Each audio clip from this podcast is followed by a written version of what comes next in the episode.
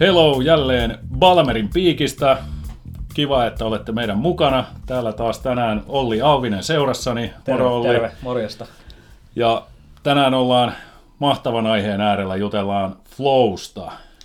Kyllä vaan, eli tuota, kun joku aika sitten tehtiin jakso tästä tämmöisestä kirjasta kuin Bold, kirja, missä käsiteltiin tämmöistä eksponentiaalista teknologian kehitystä ja miten maailmasta tehdään parempi paikka ja rakennetaan miljardin dollarin yritys, niin tässä oli yksi tämmöinen osa-alue, oli se, että ei pelkästään tämä teknologinen kehitys, vaan myös niin kuin ihmisen suorituskyvyssä on vielä paljon sellaista, mistä on otettavissa irti. Ja sitten yksi tämän kirjan osa-alueesta oli tämmöinen, että miten flow-tilaa voidaan käyttää hyödyksi suorituskyvyn parantamiseen. Ja mentiin siitä sitten rabbit holea pitkin tähän aiheeseen ja tässä ollaan. Kyllä. Tässä on niin kuin tarkoitus tänään puhua ihmis, ihmisen suorituskyvyn parantamisesta flow-tilan kautta. Ja flow kuvaillaan siis tämmöiseksi tilaksi, että missä ihmisen tuottavuus nousee ja ajantaju katoaa ja elimistö erittää erilaisia neurokemikaaleja. Ja tämä olotila vielä tuntuu semmoiselta, että mennään vaivattomasti niin kuin tilasta toiseen ja ratkaistaan eteen tulevia ongelmia kasvavalla nopeudella ja lopulta Joo. päästään semmoiseen niin kuin suorituskykyyn, mikä, mikä aikaisemmin näytti tai mikä näyttää ulkopuoliselle magialta. Että... Joo. Mä löysin yhden tämmöisen määritelmän, mikä aika hyvin summaa tämän asian, eli tämmöinen optimaalinen tietoisuuden tila, jossa ihminen tuntee olonsa parhaaksi ja jolloin fyysinen ja psyykkinen suorituskyky ovat parhaimmillaan.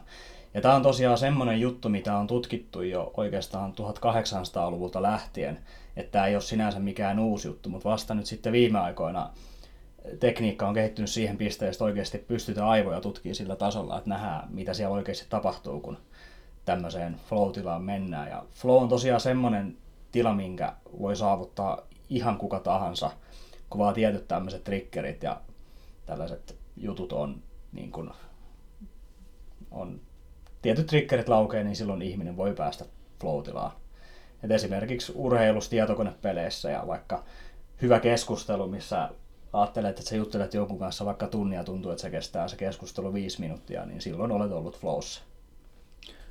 Näistä uusista tuloksista ja siitä, miten flowta niin kun nykyään hyväksi käytetään ja tutkitaan, niin me päästiin Ollinkaan tutustua siihen tämän Steven Kotlerin The Rise of Superman -kirjan kautta. Ja kuten aina, niin Audiblesta ladattiin tämäkin teos ja sitten kuunneltiin aika lailla yhteen pötköön. Ja ennen kuin mennään vielä sen kirjan oppeihin, niin mitäs oli omat kokemukset flow-tilasta ja sen saavuttamisesta? Sanotaan näin, että tota, tämä aihe alkoi kiinnostaa tosi paljon, kun tehtiin sitä edellistä podcastia ja siinä oli nämä flown seitsemäntoista triggeriä, mitä varmaan käsitellään tässäkin jaksossa vähän myöhemmin, mutta mä mietin sitä, että tämä niin kuin kuulostaa nyt tosi tutulta nämä triggerit, näitä on jossain käytetty hyväksi ja mä tajusin, että mä oon pelannut Call of Dutya joskus pleikkarilla yöt niin kuin läpeensä niin kuin tuntitolkulla, niin se oli kyllä selvästi, se peli on suunniteltu alusta lähtien niin, että se ajaa pelaajansa flow-tilaan väistämättä. Sitten tietysti on urheillut koko ikäni, niin urheilussa kyllä flow-tilaa on havaittavissa, etenkin kun pelasi jalkapalloa aikaisemmin nuorena, niin kyllä muistaa semmoisia tilanteita, että missä olo tuntuu just siltä, että on flowssa. Mitäs Harri, minkälaisia kokemuksia itsellään? No vastaava on urheilun jääkiekon puolelta, että välillä tuntuu, että se aika yhtäkkiä hidastuu ja Joo. asiat tulee niin kuin selkäytimestä ja jälkikäteen miettiä, mm. että miten toi oli mahdollista toi äskenen.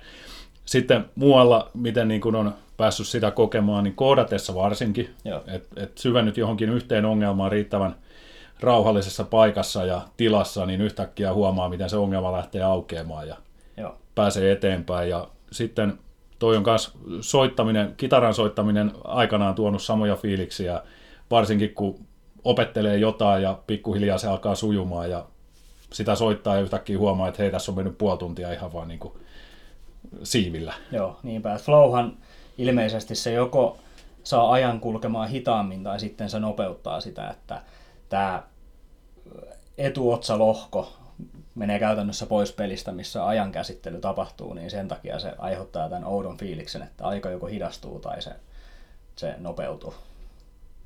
Jos tähän kirjaan hypätään, niin tämähän lähti aika lailla tähän aiheeseen näiden ekstremeillä lajien kautta. Joo. Ja siellä syy on sellainen, että nyt tämmöinen niin kuin vauhtitunneli tähän flowhun on se, että ihminen laitetaan niin kuin sellaiseen tilanteeseen, missä elämä on vaakalaudalla. Kyllä vaan. Ollaan, niin kuin riskit nousee ja hinta voi olla sitten se maksimaalinen hinta, mitä voi sitten tempuistaan maksaa. Tuossa oli, kirjassa oli paljon esimerkkejä, ja jos käydään tässä kohtaa ihan muutama läpi silleen, että päästään vähän niin kuin kiinni siihen kirjan ytimeen. Ja, ö, mä nyt poimin tuolta alkuun, oli tämä Danny Way, joka tosiaan hyppäsi skeitillä niin Kiinan muurin ylitte. No, siinä on aika kova juttu jo. Se oli, se oli kova, ja se oli niin kova juttu, että piti vielä YouTubesta kaivaa kyseinen video. Se voi kuuntelijatkin käydä katsoa tuolta meidän blogin linkeistä. Mutta se, miten flow tässä esiintyi, oli, oli tämä, että kun Danny meni ensimmäisen kerran kokeilemaan tätä hyppyä, niin kappas keppas, paikalliset rakentajat ei ollutkaan ihan tehnyt niin kuin timanttista jälkeä, vaan siinä oli muutama asia pielessä, ja Danny laskeutui sille alastulorampin tasanteelle sillä seurauksella, että siltä joku, joku polviko siltä murtui vai nilkka. Ja ei siinä, Danny sairaalaa, ja sitten paikalliset raksamiehet uudestaan rampin kimppuun. Ja seuraavana päivänä Danny sitten tälleen niin kuin asialleen omistautuneena niin halusi yrittää uudelleen. Ja, ja, ja siinä niin kuin murtuneella jäsenellä niin hyppäsi laudan päälle ja onnistui siinä hypyssä. Joo. Ja tarinassa oli vielä hienoa se, että sehän ei riittänyt se yksi hyppy, vaan Danny ajatteli, että nyt kun on tämä puolen miljoonan ramppi saatu aikaan, niin kyllähän toisenkin kerran hyppää. Joo. Ja sitten se alkoi mennä jo niin iisisti, että kaveri alkoi vetää näitä kolmesataakuusikymmentä hyppyjä siinä, teki niitä useamman, ja pitää muistaa, että koko ajan murtuneella jalalla. Joo. Ja se, miten tämä flow sitten ilmeni tässä, oli se, että hän, hän itse sanoi asian näin, että vaikka se kipu on kova, ja tämä Danny Way oli vielä tunnettu siitä kivun sietokyvystään, niin sitten niin kuin sanoi vaan, että hän keskittyy siihen, että hän pääsee tuon laudalla niin kuin vähän hyppyrin alas hengissä. Niin tästä on nyt sitten tässä kirjassakin vedetty niin kuin viivat, että okei, Joo. flown avulla tähän päästiin. Siinä on aika hyvä osoitus siitä, että ehkä flow on jotain todellista enemmänkin kuin jotain tämmöistä, tämmöistä huuhaa juttua, mutta periaatteessa nämä toiminta- ja seikkailu-urheilijat on varmaan tällä hetkellä parhaita tällaisia flow-häkkäreitä, niiden on pakko käyttää sitä hyväkseen, koska on vaan pakko, että se on se, panokset siinä hommassa on niin kovat, että jos, jos mokaat, niin saatat kuolla tai ainakin vakavasti loukkaantua, että on tämmöinen niin kuin flow or die. Ja samalla se on johtanut myös siihen, että sitten suoritustasoissa on lähes eksponentiaalinen kehitys, mitä taas sitten hyvin harvassa muussa urheilulajissa niin on ollut koskaan olemassa. Joo, tässä kirjassa otettiin tuo yhdeksänkymmentäluku esimerkkinä, että siinä tavallaan tämä ekstremelajien kehitys lähti nousuun. Siinä oli hyvä esimerkki oli tämä, että uimahypyissä kesti lähes sata vuotta, että näihin niin kuin voltteihin niin alkoi tulee asteita lisää. Eli sadassa vuodessa saatiin semmoinen reilu seitsemänsataa astetta lisää näihin tota, hyppyihin. Ja sitten taas laskettelupuolella yhdeksänkymmentäluvulta, niin kahdessatoista vuodessa niin tuli yli tuhat astetta lisää. Joo. Ja, eli voidaan sanoa, että aika merkittävästi lyhyessä, lyhyemmässä ajassa niin kuin vielä parempi tulos. Joo, niin, niin vaikka välineet ja muut on kehittynyt, niin silti se on vaatinut sen, että siellä ihmisen ajattelussa on tapahtunut muutoksia. Joo. Ja tämä, mitä Olli just sanoi tästä maksimaalisen hinnan maksamisesta, niin täällä oli tämä esimerkki, tämä Mark Foo, joka oli siis surffari. Ja yhdeksänkymmentäneljä Kaliforniassa oli tämmöiset valtavat aallot, kaksikymmentäviisi kolmekymmentä metriset, puhuttiin Mavericks-aalloista. Ja tosiaan siellä niin tämän Markin tota, lentävä lausehan oli, että jos haluaa ultimaattisen kokemuksen, niin on, täytyy olla valmis maksamaan ultimaattinen hinta. Ja tämä oli se, mitä tämä kaveri toisteli. Ja sitten kun ne aallot tuli ja siellä oli kaksi älliä, tämä Mark Foo ja yksi toinen, niin se toinen päästi sitten Foon ensin menemään. Ja sattuikin käymään näin, että siitä kolmekymmentämetrisestä aallosta niin tippui pohja pois. Markki painui veden alle ja sitten nousi sen aallon mukana ylös ja tosiaan tunti myöhemmin kaveri löytyi sitten hengettömänä. Että olisi voinut kuvitella, että nyt tapahtuu se, että tämä loppuu tämmöisten niin kuin hulluuksien yrittäminen, mutta mitä vielä? Se, se sai vaan niin kuin uuden piristysruiskeen ja tavallaan se avasi sen ajattelun, että miten näitä Maverickkejä sitten, miten niitä lähdetään ajamaan, että kun sä et enää niin kuin käsimelomalla saa niitä kiinni, niin sit vaan sällit keksii, että hei, mennään veneellä. Kyllä. Se itse asiassa, mikä tässä kirjassa Steven Kotlerilla oli tausta tarinana, oli se, että hän oli itse tosi vakavasti sairas, taisi olla, oliko se nyt sitten borrelioosi, lymentauti. Ja hän oli ollut useamman vuoden käytännössä sänkypotilaana. Ja sitten oli semmoinen tilanne, että hänen ystävänsä tuli ja sanoi, että hei, nyt lähdetään surffaamaan.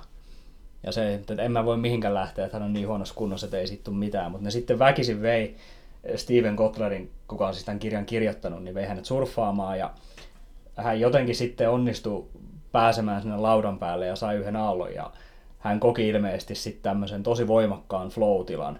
Ja Steven Kotler itse on sitä mieltä, että hän parantui siitä borrelioosista tämän flown avulla. Et aika hurja tarina siinäkin.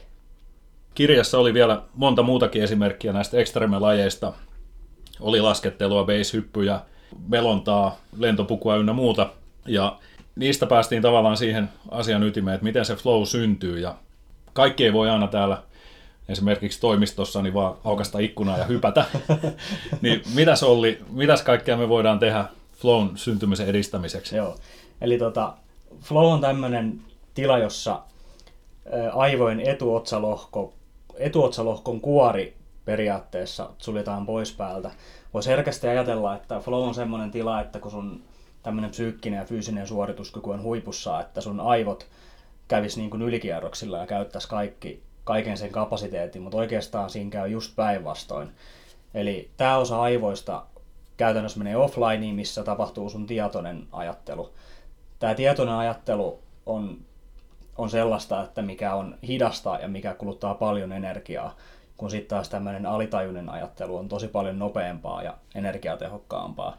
Eli se ajat- ajatustyö siirtyy tonne alitajunnan puolelle. Ja tota, flow syntyy silloin, kun viisi tällaista neurokemikaalia esiintyy samaan aikaan. Mä yritän luetella nämä nimet nyt tästä sillain. Noniin. Eli noradrenaliini, dopamiini, anandamiini, endorfiini ja serotoniini.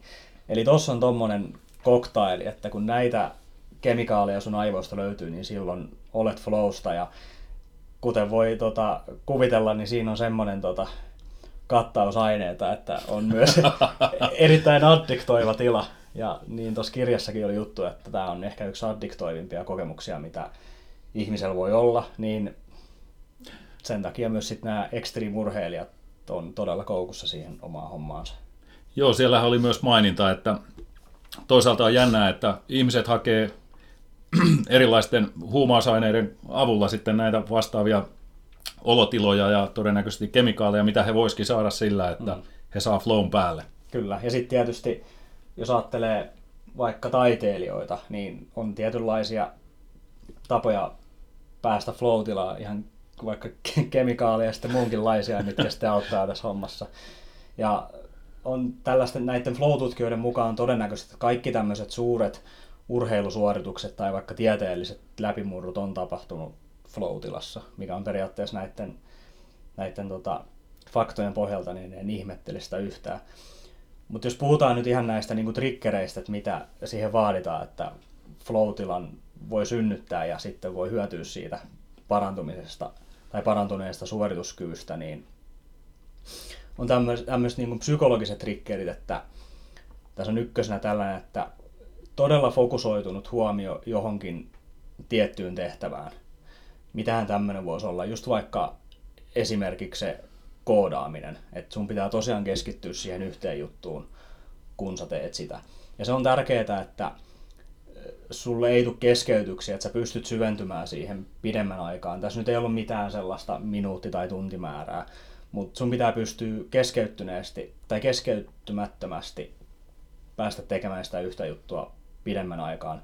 Eli periaatteessa tämmöinen niin kuin multitasking, mikä nykyään on kauhean muodikasta, niin sitä ei saisi olla ollenkaan. Sitten kaikki tämmöiset, jos puhutaan toimistoympäristöstä, niin tämmöiset avokonttoritilat on ihan flown tappajia, eikä oikeastaan ihmisten tuottavuutta välttämättä paranna millään tapaa ainakaan tässä suhteessa.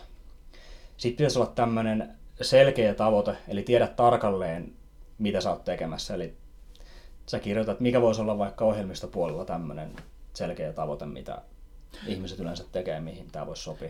Ohjelmistopuolella, jos sulla on joku selkeä ongelma, mitä pitää lähteä ratkaisemaan, niin yleensä siitä syntyy aika selkeä tavoite. Mm. Pitää vaikka tehdä pätkä, jolla voidaan laskea tessin tuntihinnat ja Joo. korvaukset. Niinpä. Niin silloin se ajatus alkaa käymään jo semmoisille kierroksille, että sit jos siihen joku tulee nykiin, että hei, että Joo. eikö juttelee hetken, niin se flow meni siinä. Joo. Ja se voi olla vaikea sitten päästä takaisin siihen flowhun, tai se ottaa taas sen oman aikansa, että sä aloitat periaatteessa niin kuin alusta.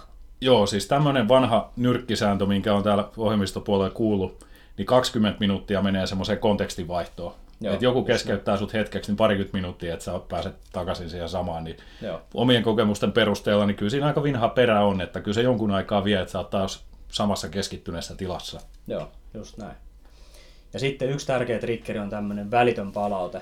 Esimerkiksi urheilussahan tämä on tosi selkeää, että sä kyllä saman tien saat tietää, että menikö se sun suoritus hyvin vai ei mennyt, että teitkö maali vai et tehnyt maalia, tai tekikö vastustaja maali vai ei tehnyt.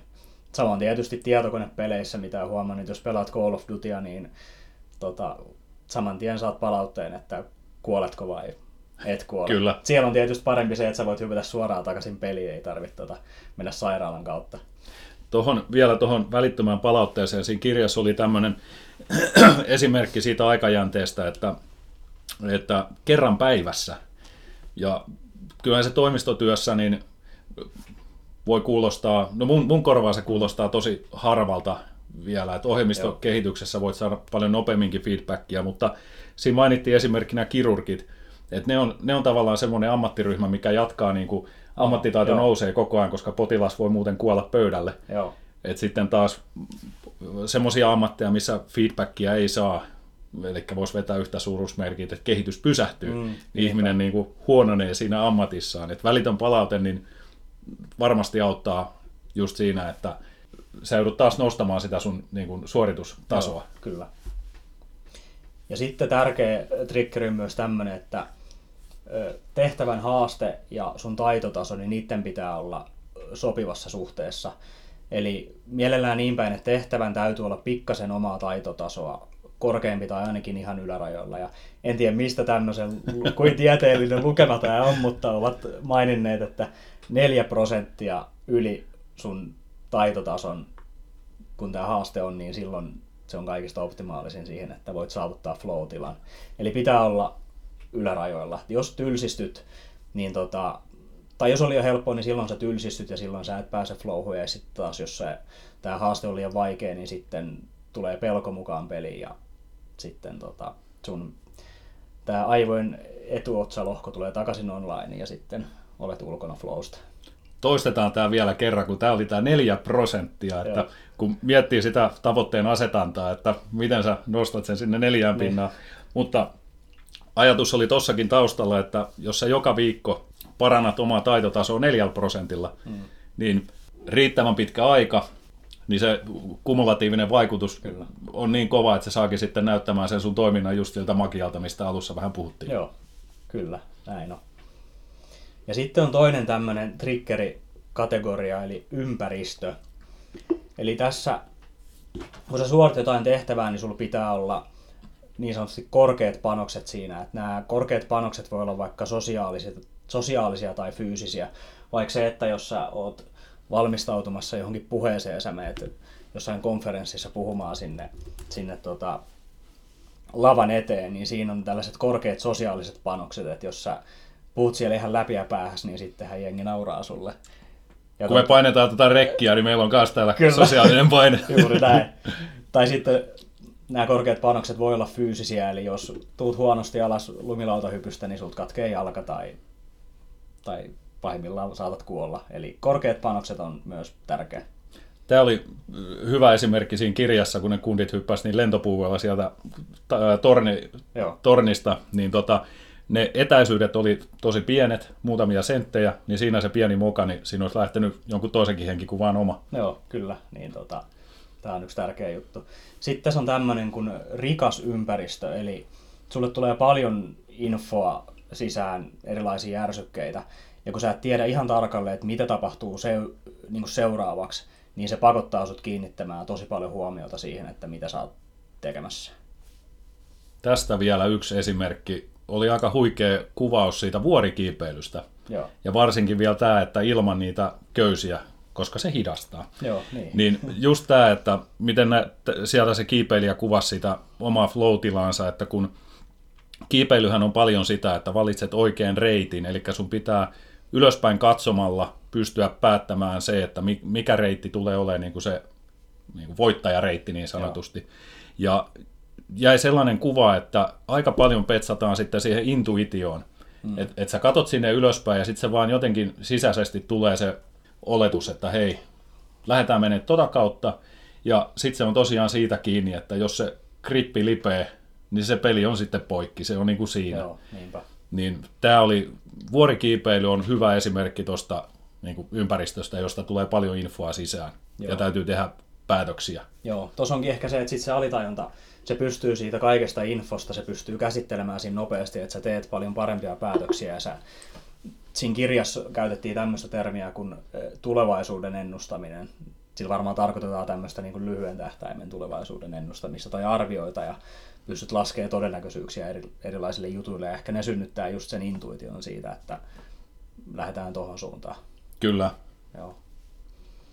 Ja sitten oli vielä tämmöinen kategoria kuin sosiaaliset triggerit, ja nämä sitten liittyy enemmän tämmöiseen termiin kuin ryhmäflow.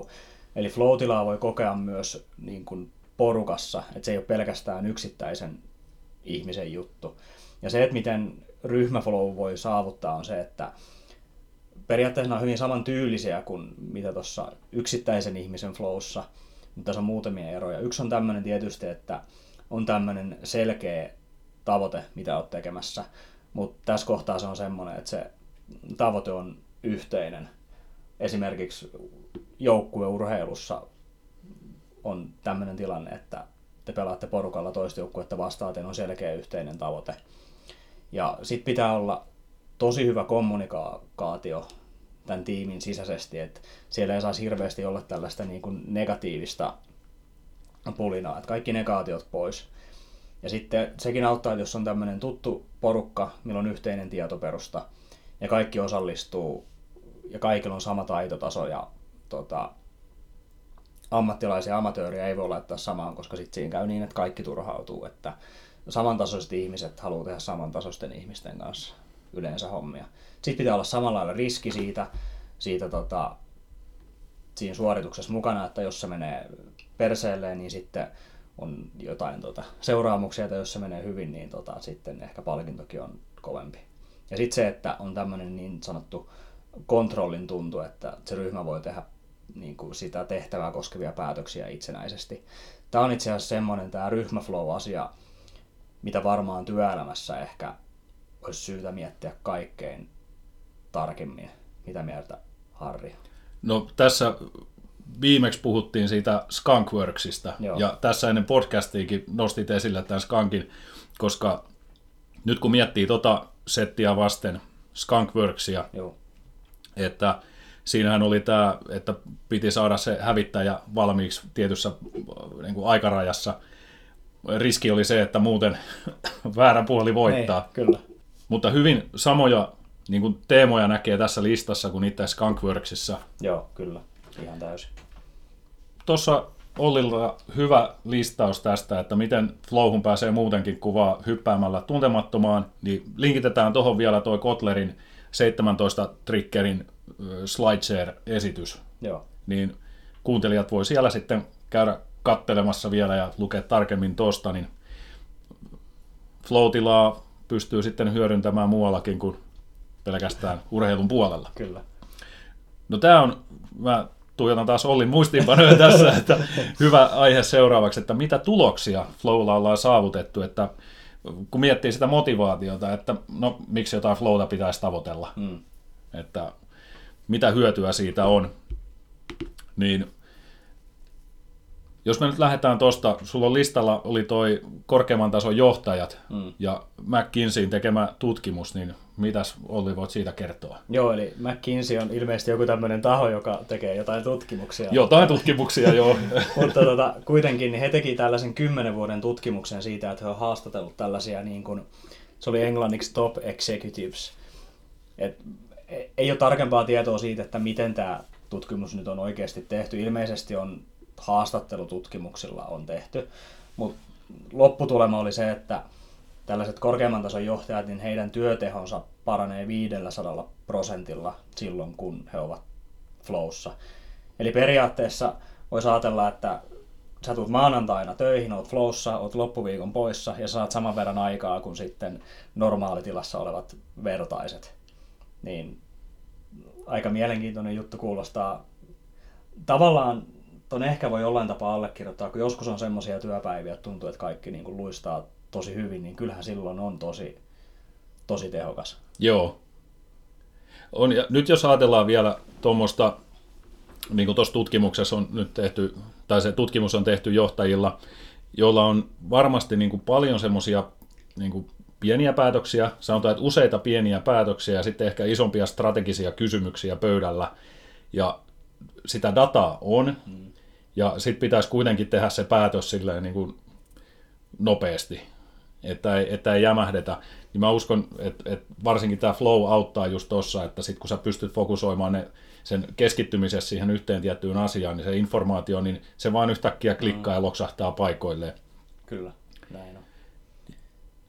Sitten tota, toinen tämmöinen esimerkki, mikä tuli vastaan, kun aihetta tutkin, niin Yhdysvaltojen armeijassa niin tarkka-ampujien oppimisaika on saatu leikattua puoleen normaalista. Tai siinä oli niin, että ne, ketkä on jo ammattitarkka-ampuja, niin heidän kehitystä pystyttiin nopeuttamaan puolella. Tai sitten jos tehtiin niin, että otettiin täys noviisi ja laitettiin, että nyt sä alat treenaamaan tätä, niin tota, se oppi sen, pääsi niin kuin expert-levelille puolessa siitä ajasta, mitä ihmisellä, kuka ei ole flowssa. Niin se, miten he teki sitten tämän, niin ilmeisesti he aiheutti tämän flow-tilan keinotekoisesti jollain niin kuin sähkö, jotenkin sähköisesti, millä otettiin tämä, tämä osa aivoista pois pelistä, mikä estää sen flown syntymisen. Kuulostaa aika raffilta, mutta kyllä. Näin olivat tehneet. On niin kuin merkittävä, merkittävä boosti tulee tuohon oppimiskykyyn, mikä on aika, aika siistiä. Joo, tuossa toi... Jos ajatellaan saavutuksia tämän niin kuin ekstremelajien puolella, niin tuli heti mieleen tämä, mikä Boldi-podcastissa oli aiheena, tämä X Prize. Eli jos sulla on joku ongelma ja siihen lyödään tietty rahapalkinto suhteutettuna siihen haast- niin kuin ongelman haastavuuteen, mm. niin sen jälkeen ilmestyy ryhmiä, jotka osaa ajatella eri lailla ja ehdottaa niitä ratkaisuja, joita aikaisemmin ei ole niin kuin tullut. Joo, niinpä. Niin, tämä on nähty, että X Games on varmasti tuonut just, just sitä julkisuutta, niitä, että sieltä tulee rahapalkintoja, mainetta ja kunniaa ja tällaista, mikä saa ajaa sitten ihmiset siihen. Mutta tietysti tämä on vain yksi ulkoinen triggeri. Mm. Tietysti se, että tänä päivänä sä voit YouTubesta katsoa jonkun maailman toisella puolella eilen tehdyn tempun. Joo, ja lähtee tänään sitten itse kokeilemaan sitä ja vielä pikkasen ruuvaamaan siihen jotain lisää. Joo. Ja nythän on, tota Red Bullhan on alkanut kaatamaan nyt rahaa tähän flow-tutkimukseen, koska he on mukana tietysti kaikissa extreme-urheilussa sponsorina, niin ne on alkanut, että nyt painetaan kaasua tämän asian suhteen. Ja, ja tietysti toi Yhdysvaltojen armeija on toinen, ketkä on tosi kiinnostuneita tästä, tästä samasta asiasta.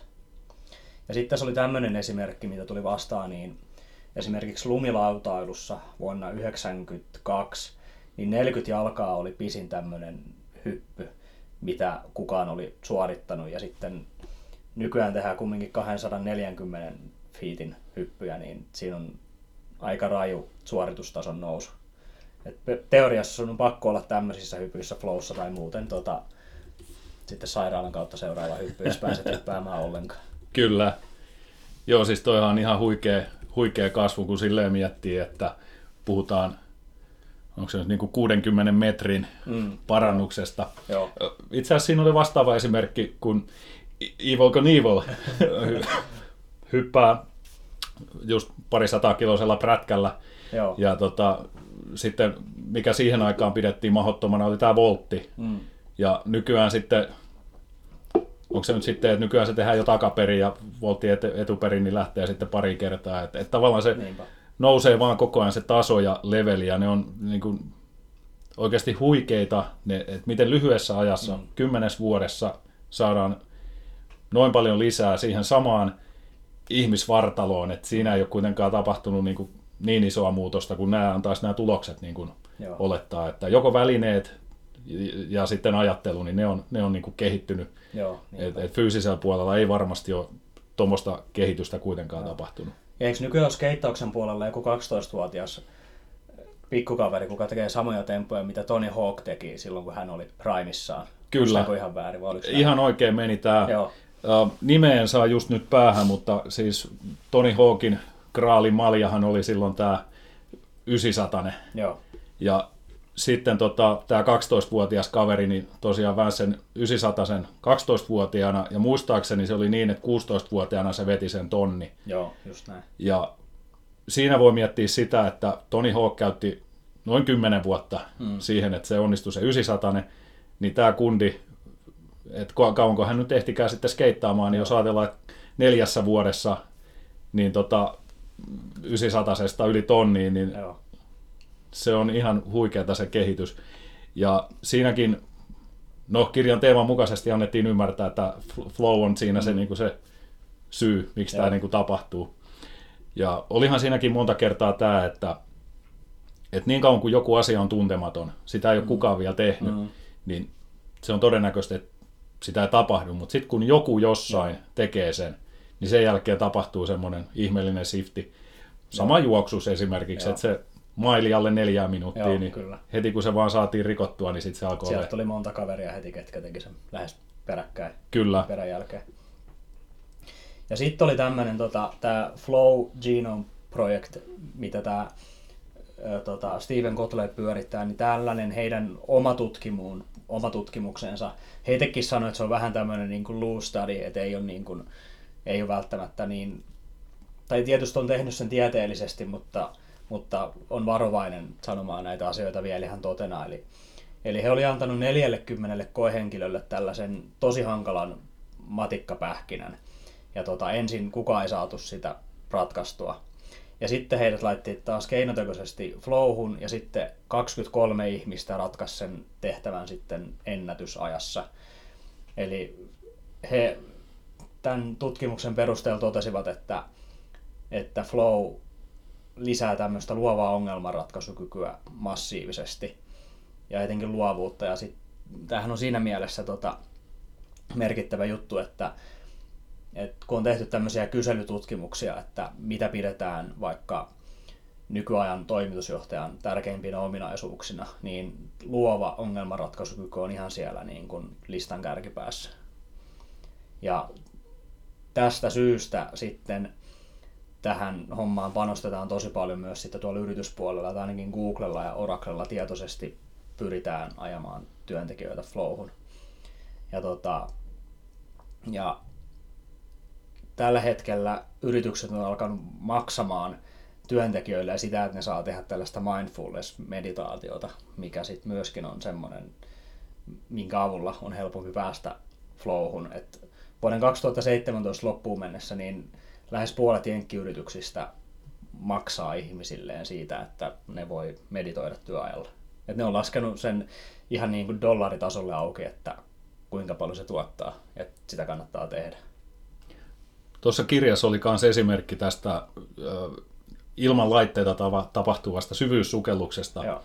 Ja siinä tämä nainen kertoi just siitä, että kuinka hänen täytyy päästä kiinni niin kuin siihen hetkeen. Mm. Et, et siinä oli semmoisia jotain syklejä, mitä hän niin kuin laski. Oliko sitten hengityssyklejä tai jotain. Niin siitähän on aika suora yhteys just tuohon mindfulnessiin, että jos mm. vaikka keskityt sisään- ja uloshengitykseen, ja niin kuin saat sen fokuksen siihen, mm.